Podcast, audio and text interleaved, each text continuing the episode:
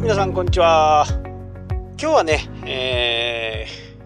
ー、ちょっと検索とかね最近の状況はまあ大きく変動はまあしてないですけど今まではこうタイトルがね、えー、やっぱり大きく影響していた部分があると思いますけど最近はねあのー、本文中からも Google はそのコンテンツが何を書いているのかっていうのをね、えー、考えてきています。あと動線、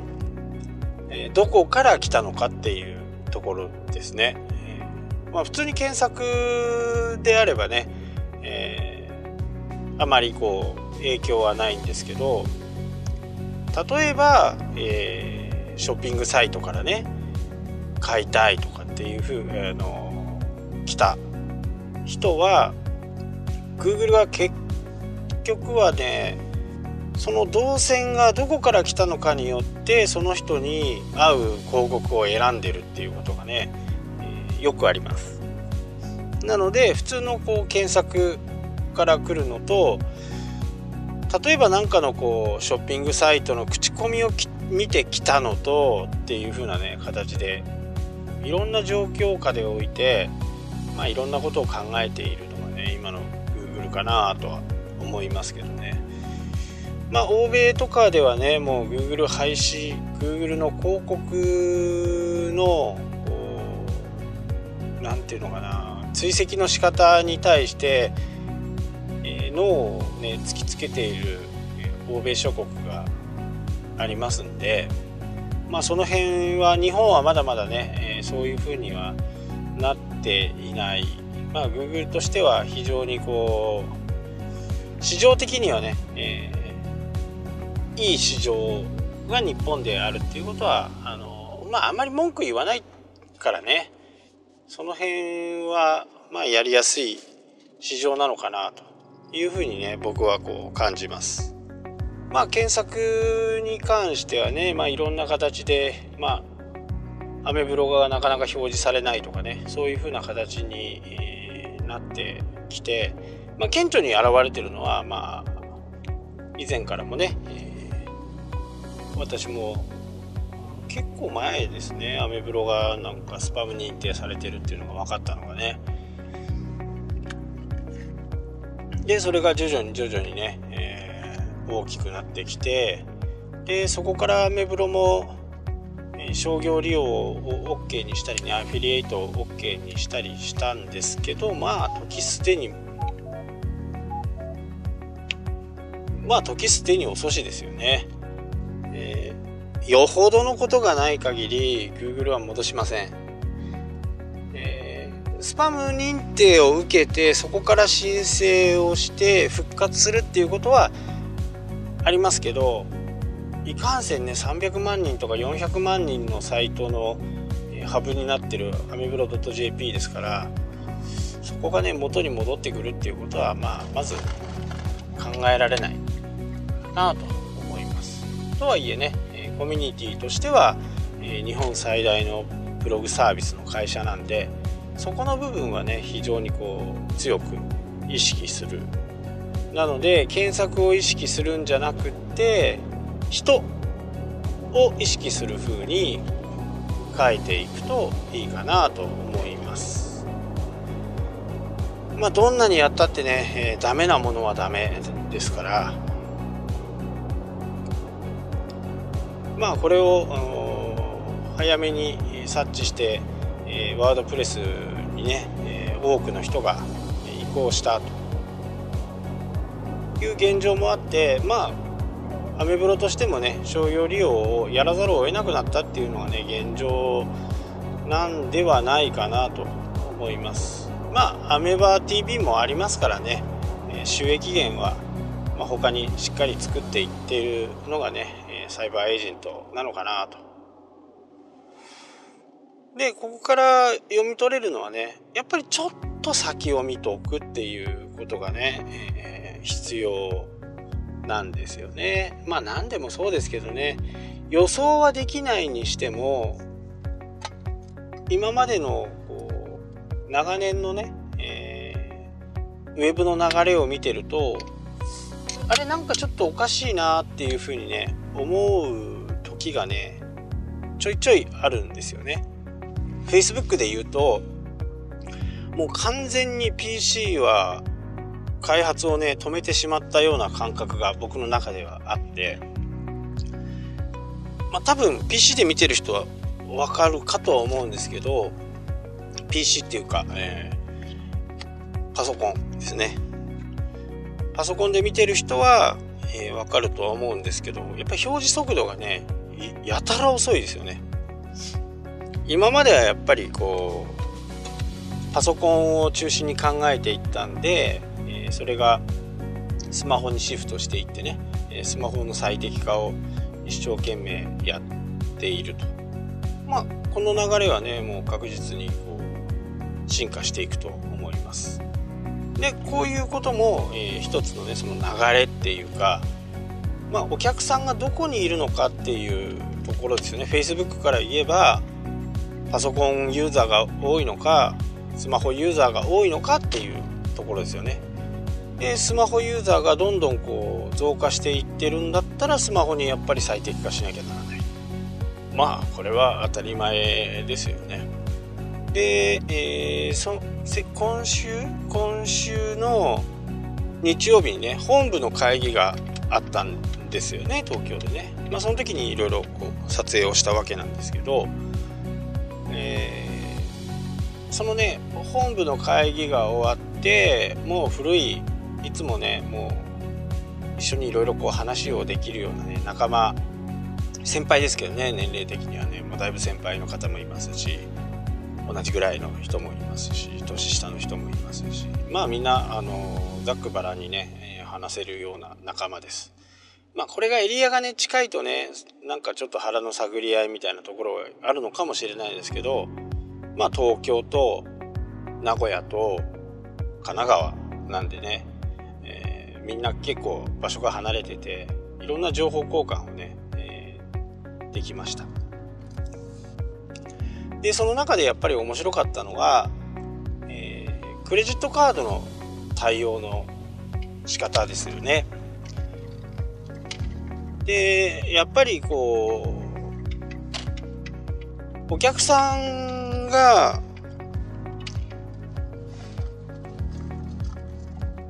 お店側は結局こうお客さんを、まあ、選んでるんだけど選べない、まあ、ここはちょっとねニュアンスが非常に難しいんですけど、えー、選べないんだけど選んでるっていう感覚で候補に入ってくるのはこううちからはねあの来てください来てくださいっていう宣伝は、えー、するんですがやっぱり最終的に決めるのはお客さんですよね。お店どうなのかなとか、えネットで見たり、えしてね、え来ると思うんですけどそこでやっぱりこう決済の方法でね、えまあ、クレジットを使う VS クレジットを使わない使いたくないお店のねオーナー同士でちょっと話し合いみたいな感じになってまあうちはもう本当に当初から僕がそういう電子マネーとかが好きでポイントとかが好きでね、えー、その時誰もねあのー、ハンコ屋まあ札幌はもちろんのことねハンコ屋さんの中でもそう多くなかったんですよ。クレジットカードって。やっぱり昔だとね5%手数料取られるから、まあ、それはもったいないっていう話にはなるんですけど、まあ、ここがちょっと面白い話で、えー、自分の店はそんな5%手数料ねカード会社に払うのは嫌だと言いながら自分はなんか買い物行くとクレジットカード使えないとこは行かない、まあ、ここにねやっぱりこう感覚的な違いがね、まあ、すごくあるんだなって思ったんですよね。でうちもまあ5%は正直やっぱり高いと思いますよ5%の手数料ね。だけど自分も買う時にクレジットカードで払うところを逆に選んでるから払えないと嫌な嫌なんですよね。で当初クレジットカードを導入した時ってほとんどのお店がやってなかったんで Edyとかね、えー、使えるところがなかったんですよでも Edyは僕はマイルとか、えー、貯めてたんで Edyの使える場所を探してこう買い物をしてた時期もやっぱりあったんですよねでそのことを考えると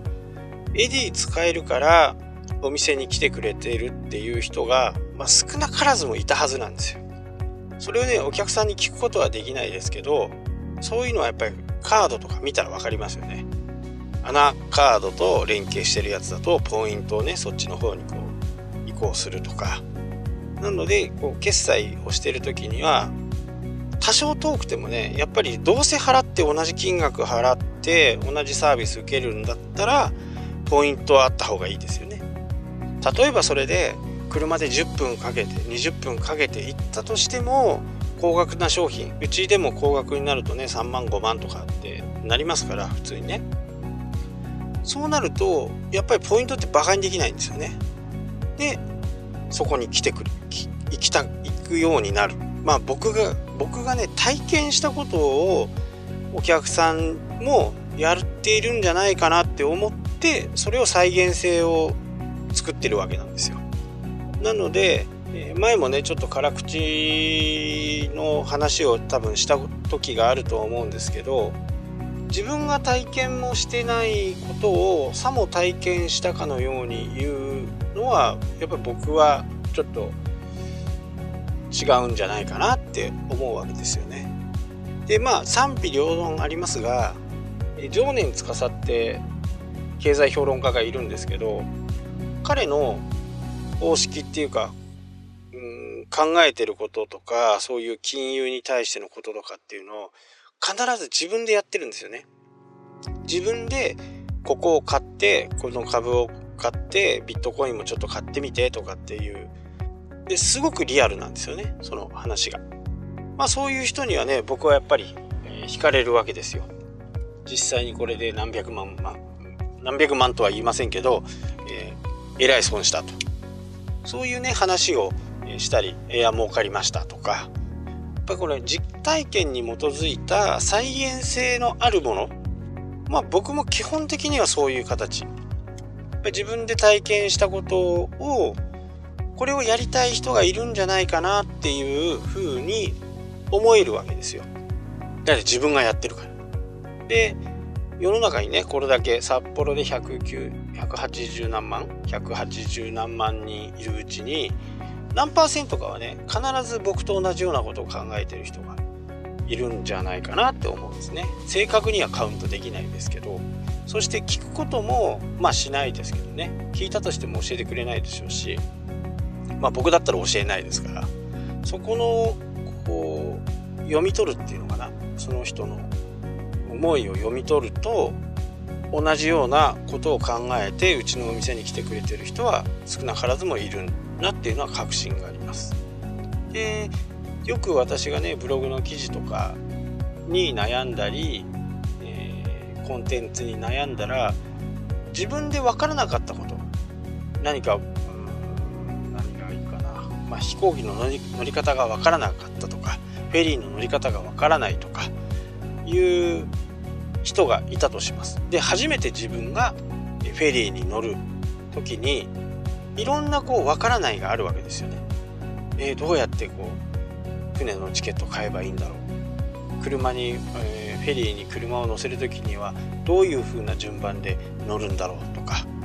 二等席ってどこなんだろうとか一等ってどこなんだろうとかいろいろやっぱりわからないからちょっと不安じゃないですか。その不安を解消するのがブログであったり YouTube であったりってするわけですよね。でそこで教えてもらってありがとう。で今日の朝もね、えー、僕また動画作ってたんですけどその時に YouTube でお知らせが来て、えー、ワードプレスのね作り方とかっていうのをずっと流して6時間ぐらいの長いやつ。3時間だったか3時間ぐらいか。3時間ぐらいの長いね動画を見てもらって、えー、これでやってできましたっていうふうにね、えー、コメントが入りました。でコメントしてくれるって、まあ、とてもこう僕にとってはとても嬉しいんですけどやっぱり相手方からすると結構ハードルコメント入れる自体もハードル高い、まあ、高評価つけるのもハードル高い、まあ、高評価はハードル高くない。ペチッと押せばね、えー、いいだけですから。で低評価をしたりするのもまあそんなに。まあこの辺がね、えー、やっぱりこう相手方にコンタクトっていうか、まあ、コメントを残す誰々さんですよ。例えばそれが、えー、匿名でもねそこからこうそこそこ調べられることができるんですよ。どんなコンテンツやってるのかな何してるのかな。僕はしませんけど、ありがとうございますまた参考参考になってよかったですみたいな感じでコメントを返しましたなので、え、コメントをもらったからうんぬんというよりはまあそういうふうにこう困っている人がその動画に当た見つけてもらってその動画でホームページワードプレスができましたっていうのはやっぱりそういう人たちに見てもらいたくて作ったんで、まあ、本当に良かったなと。でなかなかこうやっぱりまあ前から僕も言いましたけどそのアンケートでね100%自分の思いを言うっていうことは、まあ、僕は基本的にないですね。なんか変な裏を考え裏をね考えたりするし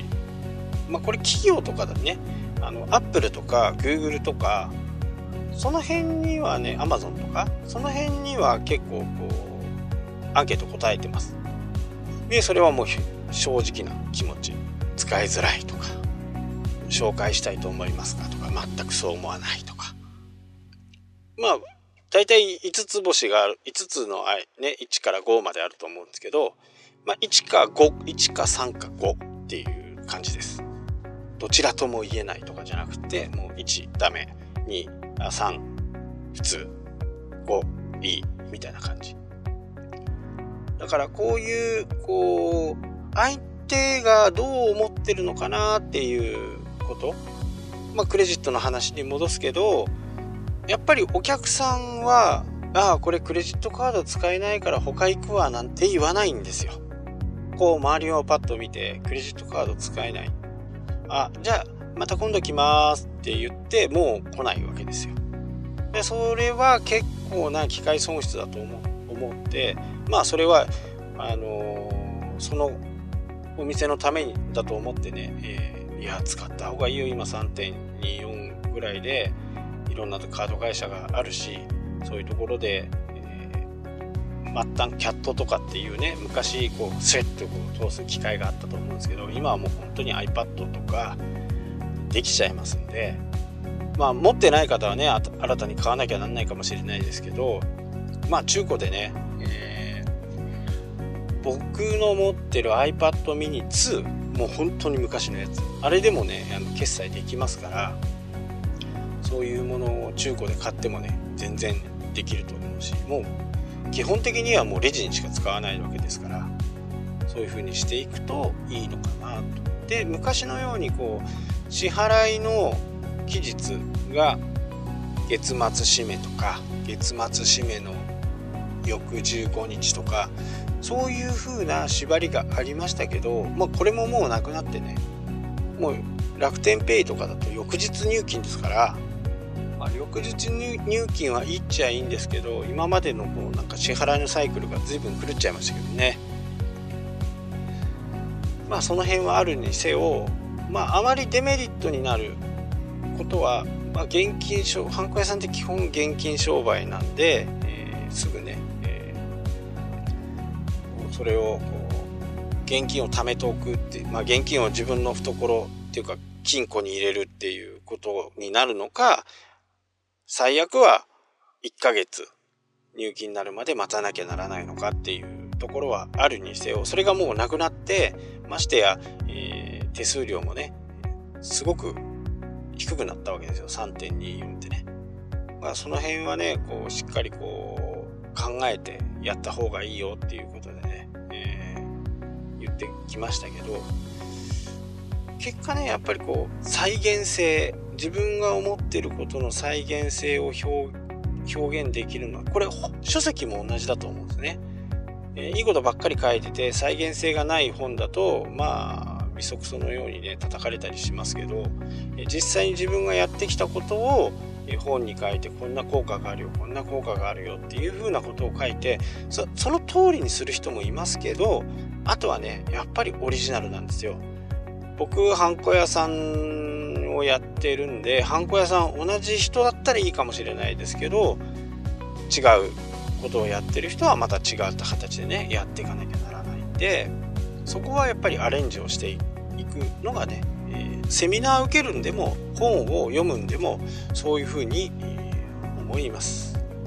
はいというわけで今日はねそんなことをお話ししました。それじゃあまたまた明日もやりますので聞いてください。したっけ？